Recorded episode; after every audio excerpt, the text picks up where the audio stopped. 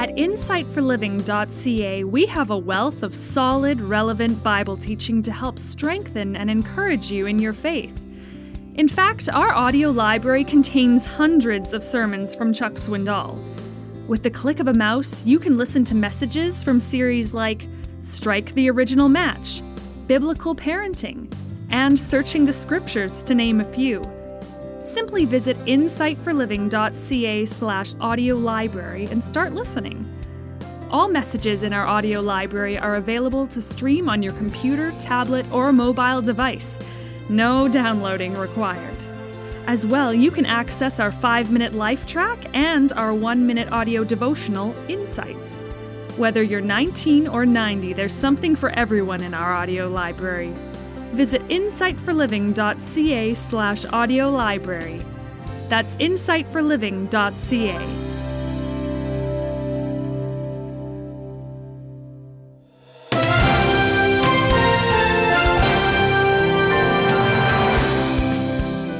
Christ is our Lord, and we are His servants.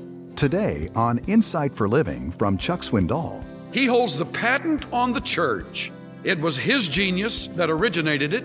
He deposited it into the truth of heaven, and He revealed it to Peter, and He carried it out through the lives of the disciples. And it's still going on. It's His church.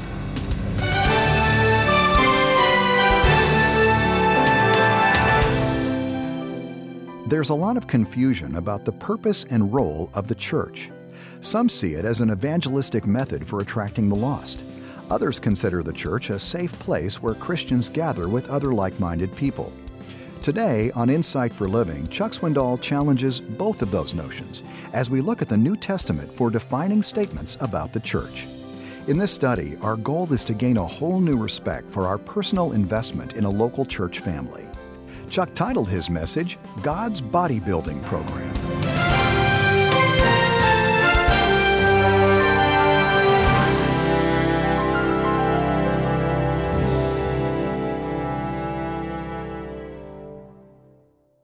A typical American family was driving home from church.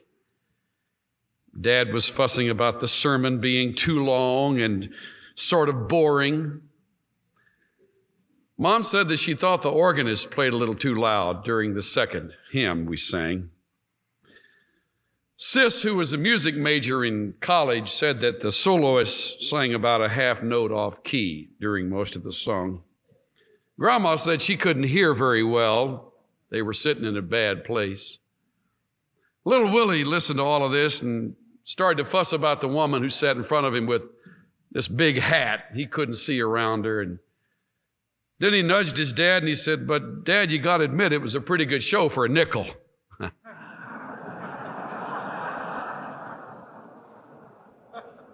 Pretty good show for a nickel. More people than we would dare admit think about those things when they think about church. They want to be entertained, and the entertainment stays good. They keep coming. It begins to wane off and get a little sluggish, a little slow, a little downbeat, then they're going to find some other place. Most people feel completely at ease, complaining and fussing about the most petty of things you can imagine. And yet you've got to admit the price of admission is still pretty hard to beat. All of this is true unless, of course, you get serious about this thing called church. And then strange things happen. Before you know it, you don't want anybody entertaining you because you didn't come to see a show. In fact, you find yourself resentful of people who try to perform. Secondly, you don't feel the freedom to fuss and complain about petty things because you're now seeing the big issues. And this is life and death stuff.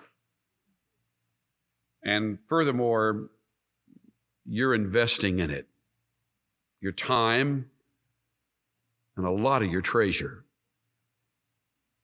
As a matter of fact, you've begun to see this is really the only eternal thing you're messing around with on earth. And it is this thing called church that, in fact, gives you a filter system through which you're able to view all of life with the right perspective. Do you know that our God is involved in only 2 worldwide construction projects? Only 2. Only 2. The first is called evangelism, where he reaches around the world with his big arms and using all different kinds of people like you and me. He continually, every day of every calendar year, he continues to reach and to win and to recruit the lost. This is called God's World Program.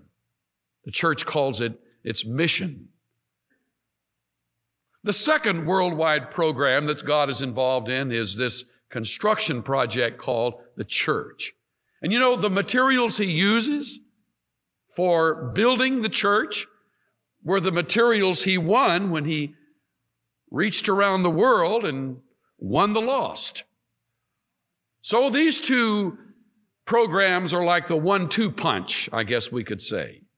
He reaches the lost, and then he implements those who come to know Christ in this building project called his church. Now, I don't have in mind some independent local church as I talk on it today. Understand that. I have no denomination in mind. I don't have any geographical location in mind. I have no color in mind. I have no nationality in mind. I have no language in mind. I'm talking the worldwide church, the whole world universal program of God called his family. And the longer I live, the more I believe in it, the more I admire what God has done, and the more I want to be involved in it till the last breath out of my lungs passes, because it is the most exciting thing I have ever studied or know anything about. I'm going to come right up front and tell you, before I go any further, that my hope is to elevate your appreciation for his family, just in case it's been sagging a little lately. In case you've gotten a little more involved in the world system, and that happens so easily, I understand. In case you've lost the edge and begun to get a little bit petty in your view and all, I just want you to know ahead of time, I want to sell you on some propaganda, because I want you to get back on target. Now, I have to confess to you, I'm a prejudiced spokesman. I don't hide that from you. All my life, I've been involved in church. To be sure, it's been with local churches, but I cannot remember a time where our family, my immediate family, or our present family, has spent a week without addressing, sometime at length, something pertaining to God's world program. I'm in it up to here. And so I'm absorbed with the thoughts of it. It is my life. I think of it in the daytime and I dream of it at night. My creative energies are all poured toward the work of the church because I believe in it 100%. And therefore, my hope is to sell the product everywhere I go, and the price is right. It's free. But once it gets a hold of you, I have to warn you, you're addicted. And compared to it, nothing seems that important. I notice, by the way, that people who look upon the church as a pretty good show for a nickel spend a lot of time thinking about what people wear and what kind of car they drive or how they look, or color of skin, or background, or problems they have in their life, or sins. And they haven't lifted their vision above that level to see the big picture where all of those things become insignificant. So, as I share with you that objective, I think of the words of Lewis Sperry Chafer in one of his fine books, Major Bible Themes. Listen to what he said. Next to salvation truth, it is vitally important for the believer to know the Bible doctrine of the church. Now, that is quite a statement. Right next to our salvation and knowing our salvation, having it firmly entrenched in truth, is the knowledge of the church. Let's learn a little history together. Let's keep it interesting, okay? So I'll keep it brief. The church in the first century was a pristine object of God's love. It was purified by persecution. It was on the move like a sweeping flame across a wheat field in Nebraska. It just permeated every little nook and cranny of the known world. The Roman Empire, much to the embarrassment of its emperor, began to buy into it. And before long, there were pockets of believers here and there, none of them with edifices, but all of them with a heart for God and spokesmen that had walked with Jesus and had heard his words and had been handed the mantle or the torch, and now they ran the race till martyrdom. Many of their followers became the spokespeople of the church, and they too were martyred. And that went on into the second century and somewhat into the third century. And something strange happened in the third century. Church became a formal thing. It took upon itself an organization that changed authority into power. Power causes someone to force other people to do something because they are intimidated. Authority creates a following because people respect the leaders. But the authority was shifted to power, and before long there was the voice of the church, and people were manipulated and intimidated, and finally the church lost its excitement and its zeal, and before long it was shrouded in the dark ages. And the Bible was chained to the pulpit and the language of the clergy. Great edifices were built that pushed people away from the pastor and kept them at bay, kept them ignorant, stone ignorant, so that before long you could live your life and die and hardly hear the scriptures ever declared in your own tongue.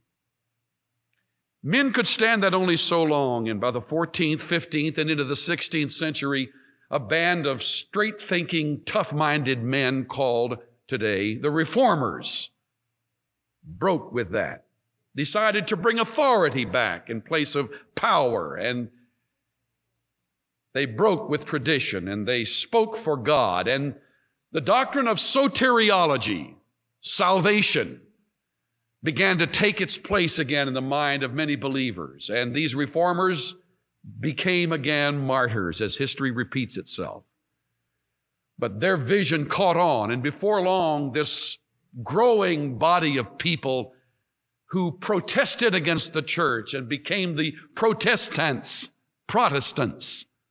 stepped into their own rank and began to move in another direction, and to the frowning and dismay of the prelates of the church, they became a body that had to be dealt with. Couldn't be ignored. It swept across England in a great awakening, and it came across to America as our forefathers believed in the Scriptures and in the God of the Scriptures and the Savior as the Son of God, and children were again taught the things of God, and a wonderful time of enlightenment came again as the church began to right itself, as it began to develop its ecclesiology, the doctrine of the church. That's history it seemed like history's acting out Chafer's thoughts. Right next to soteriology, there ought to be ecclesiology. But I observe in our day a lot of fuzzy thinking about the church.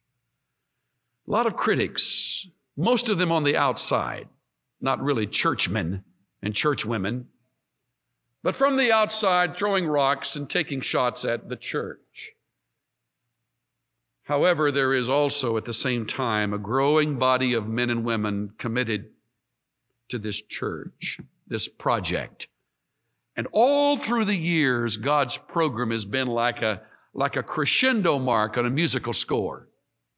From the point which would be the day of Pentecost, when the Spirit of God came, right up to the present day, it is ever expanding, ever enlarging.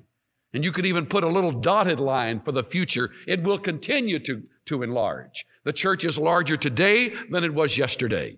It'll be larger tomorrow than it is today, because even this day, God is reaching into lives and bringing them into His family. I'm getting ahead of myself. Matthew chapter 16. Not only is the church developed late in history, as far as doctrine is concerned, it appears late in Scripture. Never once in the Old Testament, and not until Christ is well underway in His ministry does it appear in the Scriptures. Matthew 16 is one of the earlier references to the word church. It appears at the end of a dialogue between Jesus and His disciples. The dialogue starts at verse 13 of Matthew 16. Now, when Jesus came into the district of Caesarea Philippi, He began asking His disciples, saying, "Who do people say that the Son of Man is?" And they said, "Some say John the Baptist, some Elijah, and others Jeremiah or one of the prophets." Jesus said to them, plural, "But who do y'all say that I am?" All of y'all. What is y'all's opinion of me? Now, the reason I'm emphasizing the plural is because Peter speaks. We take a lot of shots at Peter, and he has to handle a lot of our flack and comment, but boy, Peter's never been more right.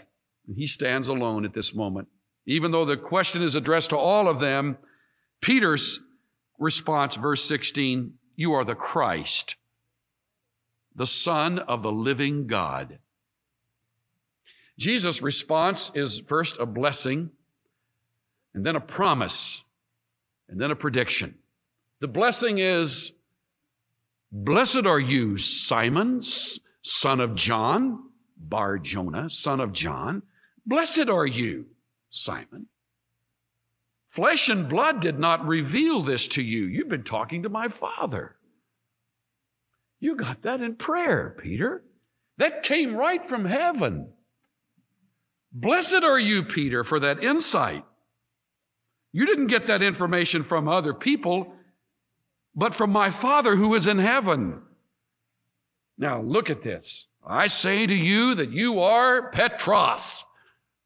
Wow, that must have been wonderful for Peter to hear. We can't appreciate it today because we don't talk that language. But He gave him a nickname. All of his life he's known as Simon, which I guess if you pressed it to the limit would mean vacillating one, shifting, moody, changing. And now Christ says, "Good job, Rock. That's the way to go. That's the right answer. Peter, you're like a rock." And upon this Petra, He plays on that nickname. Not the same word. Some have taught it to mean that Jesus built His church on Peter. No. Jesus built His church on a rock like truth, which is Petra. Upon this rock like truth, which is what? You are Jesus. You are Messiah, the Son of the living God, verse 16. That's the Petra. "Good for you, Simon. That's Petros. And upon this truth, I will build my church, and the gates of Hades shall not overpower it.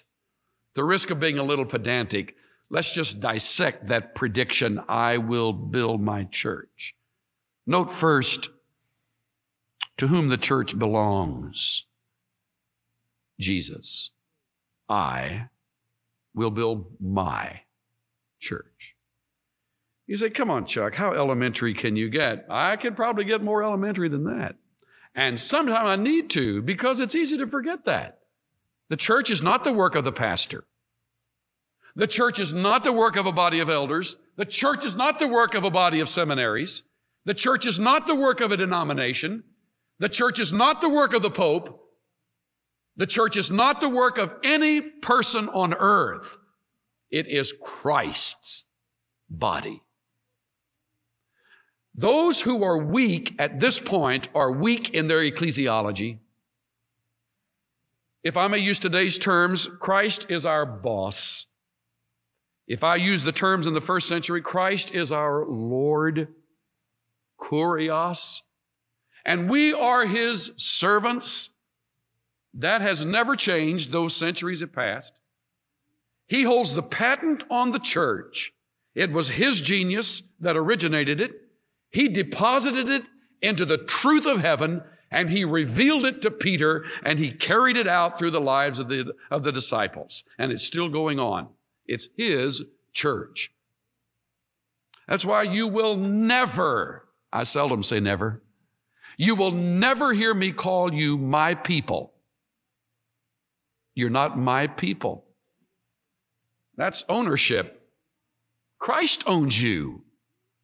We are his people and the sheep of his pasture. He is our Lord and we are his people. That's his right to call us my people. Not a pastor's right. It's helped me a lot to change that habit that I fell into early in my ministry.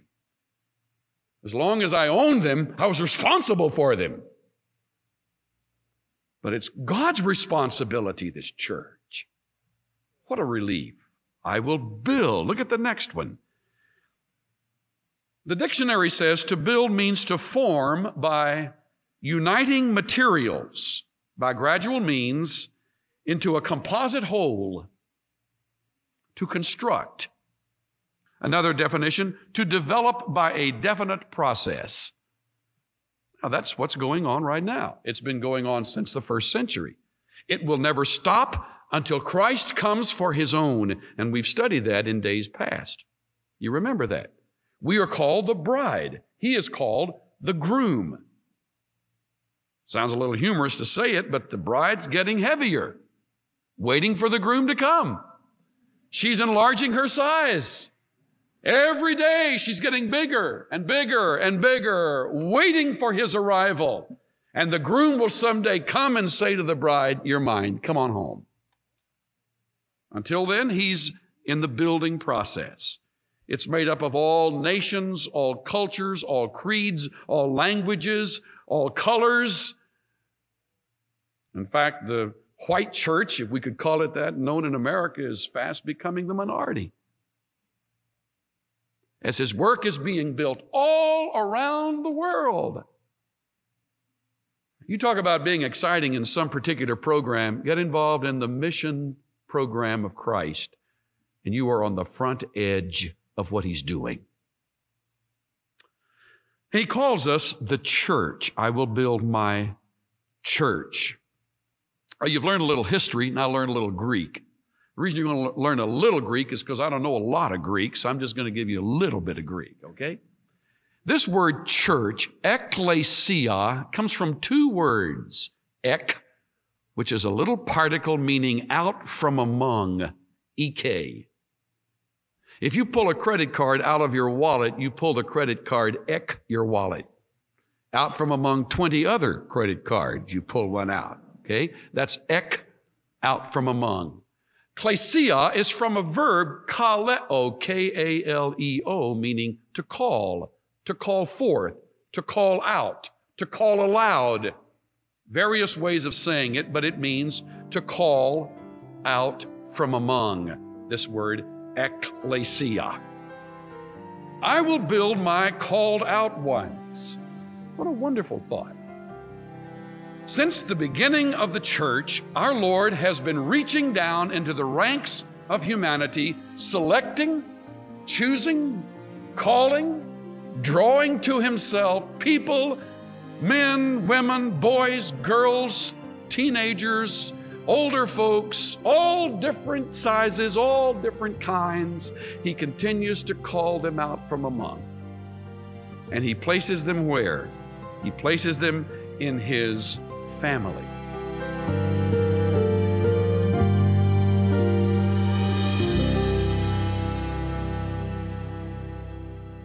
Well, it's clear that Chuck Swindoll places a high priority on the local church.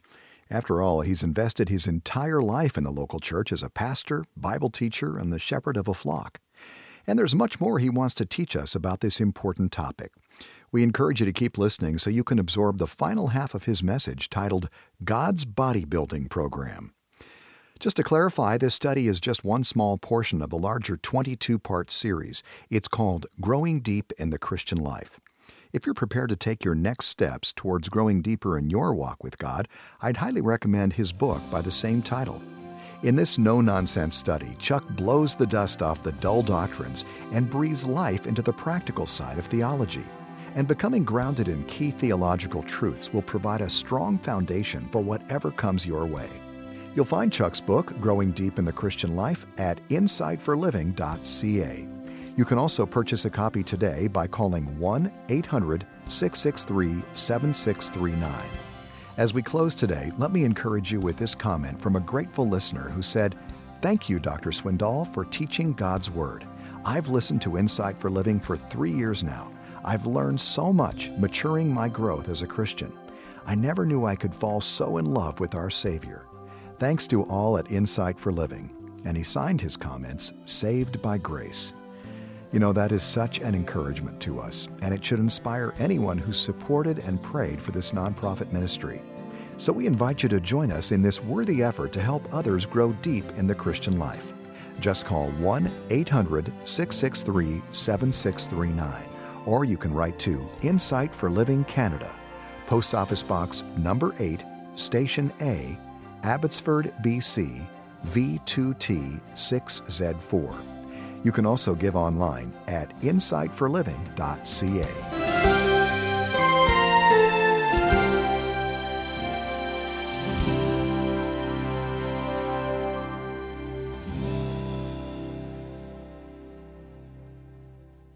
I'm Bill Meyer, inviting you to join us when Chuck Swindoll continues his message about God's bodybuilding program. That's tomorrow on Insight for Living.